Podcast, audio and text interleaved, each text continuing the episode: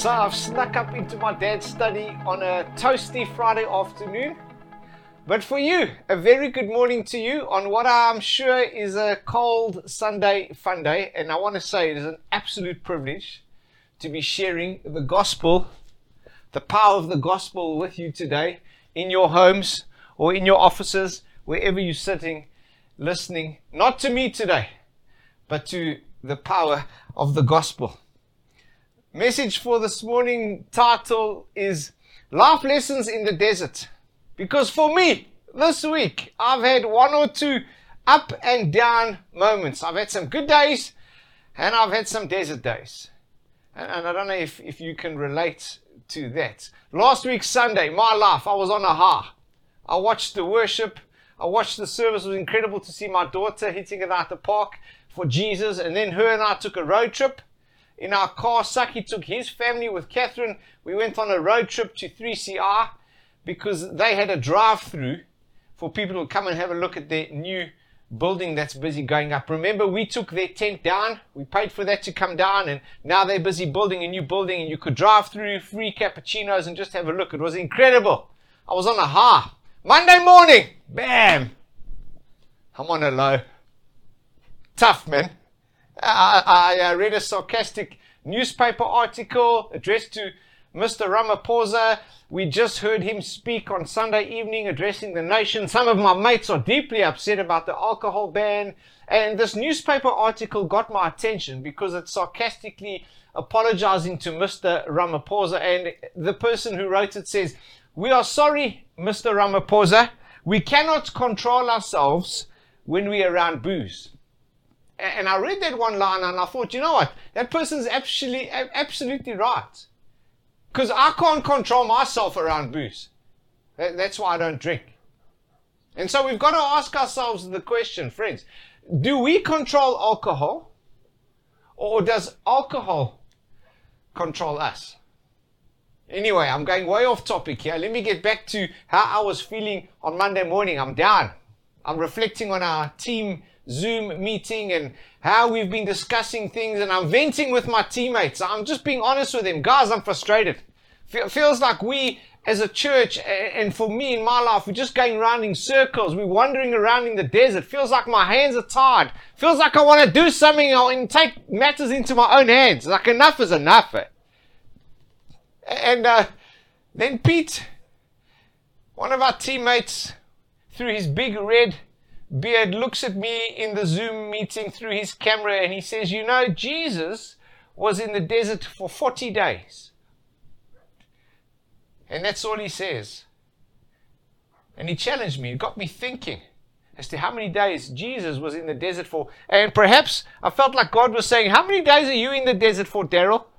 Because maybe you're only in the desert for four days, but Jesus was in the desert for 40 Uh, and so then I drop my kids off at school and I go and have a quick Seattle coffee and I'm sitting reading my Bible, having my coffee. And right opposite Seattle, there's a pool shop. And the manager of the pool shop just happens to be in your church. His name is Richard. And so Richard walks out the pool shop, walks across to Seattle, and through his mask, his blue mask, he's got this massive smile. And he says, Hey, Daryl, he says, don't give up, eh? He says, I just want to encourage you. Even if you do the recordings just for me, he says, it's so worth it. And he encourages me right there. Because, friends, it's tough, eh? It's tough preaching week after week to my silly little iPhone here. I want to engage with you. I want to connect with you. It's been tough. But from that pool shop, he walks out and he speaks life and he speaks encouragement into me right there. And I watch him walk back into the pool shop. I watch him engage with his staff. I watch him bring hope and encouragement into each one of them. They're packing stuff onto the shelves, expecting a flat out day. And not one customer walks in. I mean, it's the middle of lockdown, I think, middle of winter. Who's going to walk into a pool shop? But there's Richard, a light, pointing his staff to Jesus. Just trusting. Living life on a different level. I thought, wow, Richard, is probably in one of the most driest desert experiences, possibly one of the most loneliest times of his life.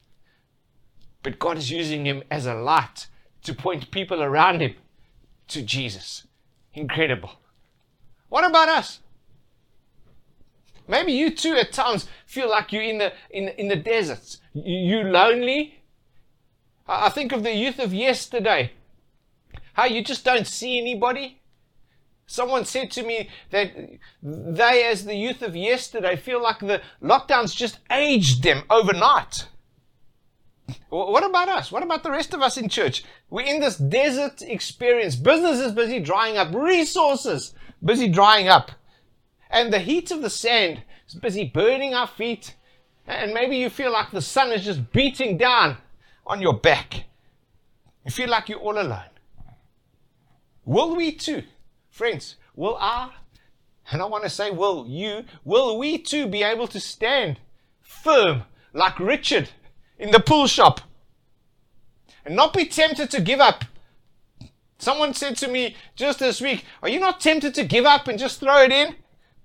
Will we too stand like Richard and not be tempted to throw it in? Not be tempted to just sit down and, and give up and wither up, but rather shine as a light, as a sign to point people at this time to Jesus. You know, Jesus Himself, the rock on which we stand, the rock on which we build our lives, Jesus Himself experienced a desert experience.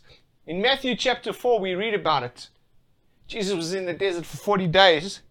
Pete reminded me of that, and I've been reading the story over and over and over again this week. I've been challenged, let me say, I, reading this, Matthew chapter 4, have been challenged so much this week. Stand firm, Daryl, as you go through this desert, lonely, dry experience.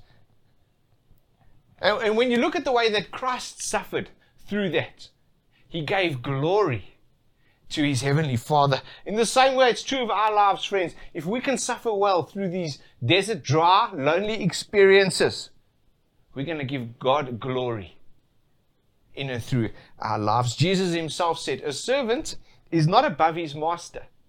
So, so Jesus goes through this 40 day experience in the desert. What makes us immune of that, friends? If, if Jesus went through that and he's called us to live lives that follow him, then what makes us immune to desert experiences? Let's see how Jesus went through his desert experience and see what we can learn from it today. Matthew chapter 4, verse 1. Read with me in your Bibles. It is on the screen. Thanks, Pete. And thanks for that photo there of uh, Richard's pool shop there as well, but very special. Then Jesus was led by the Spirit, capital S. Holy Spirit, use, use the word today. Holy Spirit, capital S, speaking to our lives today. Each one of us. In Jesus' mighty name. Amen. Then Jesus was led by the Spirit, capital S, into the wilderness to be tempted there by the devil. Many Christians would argue that when God's people go through a difficult time, ah, no, it's not from God. Nah. Oh, you must have done something wrong because why are you going through such a difficult time in your life? Yeah. After fasting 40 days and 40 nights, not just four, eh, Daryl? 40 days, 40 nights, he was hungry.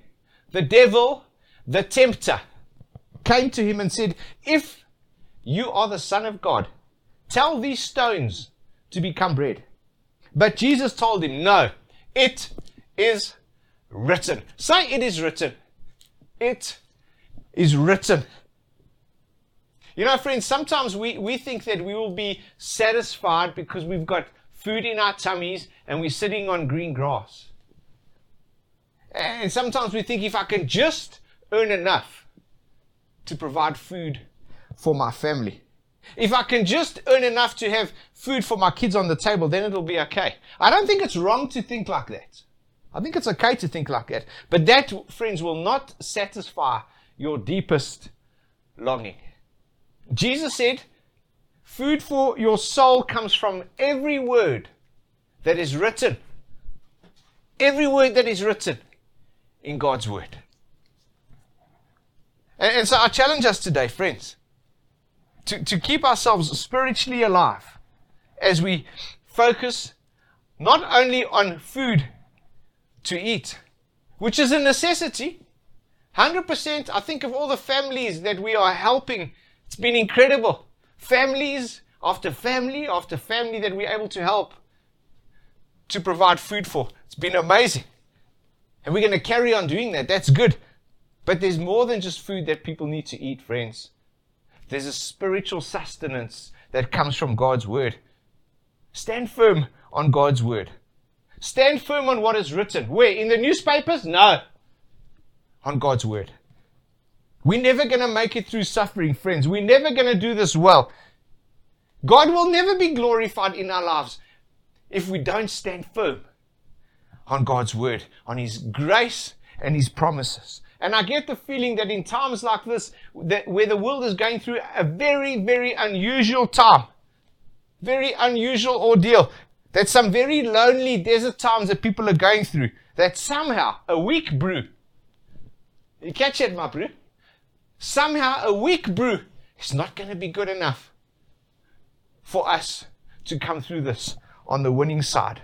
These things are not going to sustain us, friends. A, a weak brew of externalisms and emotions and, and personality and, and, and the psycho babble and, and a superficial popcorn gospel. No, that's not going to sustain us, friends.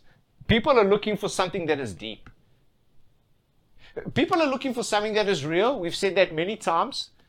Deep, real, something that's eternal, something that has weight to it. A friend of mine was telling me about lockdown and how we too have had some special times, he says, as a family where dads have been able to wash the car, mow the lawn, and, and moms have got into baking again. He tells me about his wife who's made homemade bread. He says when he picked up the loaf of bread, it weighed like five kilograms. And he says he picks up the loaf of bread he bought at the shops, half a kg. He says, you know, this homemade bread has got depth to it. It's got weight to it. It's got nutrition to it. I thought, wow, that's exactly like God's word. I want to say, friends, the Bible is a deep, eternal, weighty, and heavy theological base that has been written on purpose, for a purpose, for a time such as this that you and I face right now. And it's been written to hold us. It's been written to ground us. Freedom Church, let's get into God's Word. Let's allow that to sustain us in our spiritual walk as humans. That's what people look for, friends. That's what people long for. Stand firm on God's word because it is written. I don't just need bread and water to live. I need God's word to sustain me, to nourish my soul, and to keep me spiritually alive. I spoke to a man on Monday weeping with me on the phone. He says, My marriage has just been pulled out from underneath. And then two days later, I've got this man on my heart. I send him a message. I say to him, Bud, go to the safe. Open it. Leave the firearm in the safe. Don't touch it. Pull out your marriage certificate.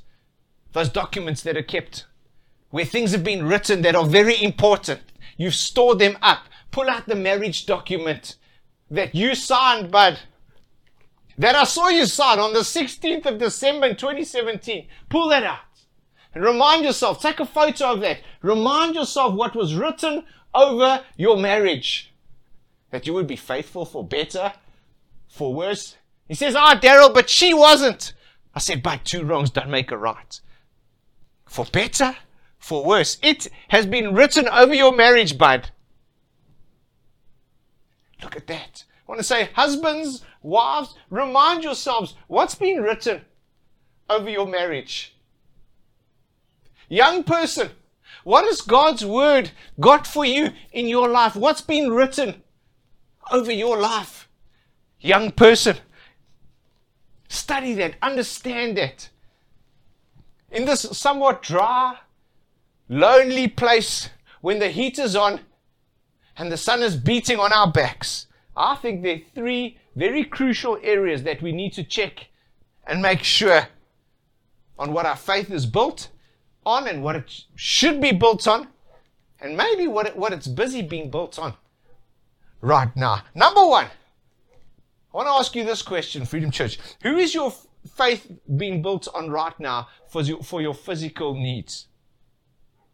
What are you building your faith on right now for your physical needs? Remember last week, I was at the Wimpy, and those little birdies were feeding off the table. Some breadcrumbs were lying on the table. They were busy feeding off of those. Remember those birds made me think of Matthew chapter 6, verse 25. It says, Therefore I tell you, don't worry about your life. Don't worry about what you'll eat or what you'll drink or about your body or even what you will wear. Is not life more than food and the body more than clothes. Look at the birds of the air. Look at the birdies. This is what Jesus is saying, eh? They don't sow nor reap or store away in barns. Yet your heavenly Father feeds those little birdies. And then he makes this point Are you not much more valuable than they? What's our faith, our faith focused on right now, friends? What's your faith in, Daryl? Who are you trusting for your physical needs? Is, is my faith focused on the fact that my Heavenly Father, who loves me so much more than those little birdies, He will provide for me? Is my faith in Him? And is your faith in Him to provide for you? Number one, friends, put your faith in God for your physical needs, not in man. Because if you do, you're going to wither away. Let's carry on reading Matthew chapter 4 to discover our second point today. Pick it up in verse 5. Then the devil took Jesus to the holy city, Jerusalem, and had him stand on the highest point of the temple. If you are the Son of God, he said, then jump off. For it is written, He will command His angels concerning you, and they will lift you up in their hands, so that you will not strike a foot against a stone. This is our point two today, friends pride, Jesus. He's the King of Kings. He, he's the one and only Son of our Heavenly Father. And at that moment, he could have allowed that pride to have crept in, thinking, you know what? You're right. I'm the man. And I can do this right now. And I can jump off, and angels will come and save me. I'm capable of doing anything. I'm invincible. Jesus, at that moment, could have reacted in pride and thought, I'll jump off because I can and I can do anything. But he didn't, friends. At that time, he didn't act in pride. We've got to ask ourselves are we worshiping ourselves because of what we've done and what we've achieved because we've become so prideful of who we are? Or are we worshiping Jesus, our King? And you might be saying, Daryl, you don't understand. I've achieved so much. I've worked so hard with my own two hands to achieve what I have and to build up my business. Okay, who God, who gave you the God-given talent to do that?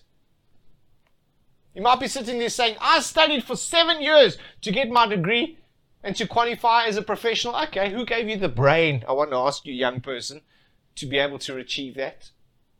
Maybe there's some professional sportsmen and women watching this morning saying, we spend hours and hours and hours training. We deserve all the glory. Okay. Who gave you the God-given talent to achieve what you have on the bike, on the field, on the tennis court, in the swimming pool? It's God-given. Don't become prideful of what you've done and who you are and what you've achieved because Jesus didn't. And if we do become prideful, it's only a matter of time where we, in this desert experience, will wither away. And the last point today, friends, number three. Let's read together. Next, the devil took him, took Jesus to the peak of a very high mountain, showed him all the kingdoms of the world and all their glory. And he says, I'll give it to you. I'll give it to you, Jesus, if you kneel down and worship me. And Jesus replies, He says, Get out of here, Satan. He says, For the scriptures say, You must worship the Lord your God alone and serve him alone. Then the devil went away. And the angels came and took care of Jesus. You know, friends, life is very short, eh? We don't know when phase one will come to an end for us and when phase two will open up. And, and, you know, these things that we have around us, the, the possessions that we accumulate, the cars that we drive, the homes that we live in, when phase one ends and we enter into phase two, all of that stuff gets left behind. Very good friend of ours, a legend. They call him a legend. His life came to an end on Thursday morning as he was talking to his son, busy planning the day for their family business. Just like that, phase one ended.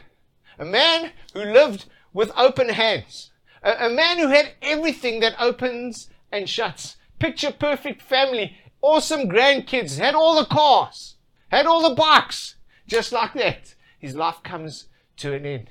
Absolute legend living each day thinking, how can I help somebody today? How can I live with open hands? And as I sat with his family at their home, just hours of him passing on,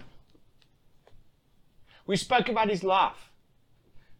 And let me tell you, friends, in the amazing home in Centurion Golf Estate, all the cars parked outside, all the bicycles in the garage, they would have given all of that up just like that to have their dad back with them.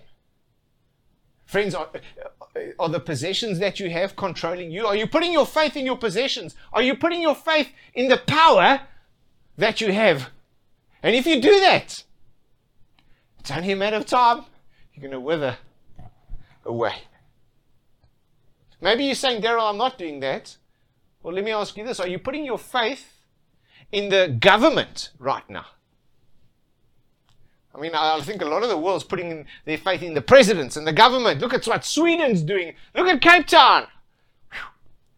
Friends, we got to be careful. We got to submit to authority. The Bible says that even, Daryl, listen, but even if you don't agree, but I want to say, if we're putting our faith in the medical practitioners and in the governments and in the presidents, and we're not putting our faith in Jesus, the rock, we're going to wither.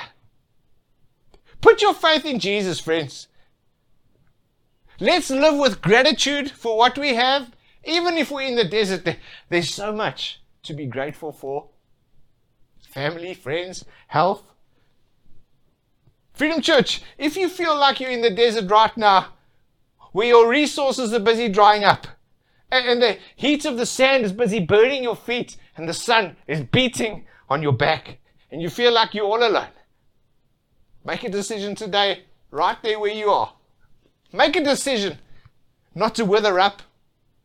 Make a decision today not to become prideful.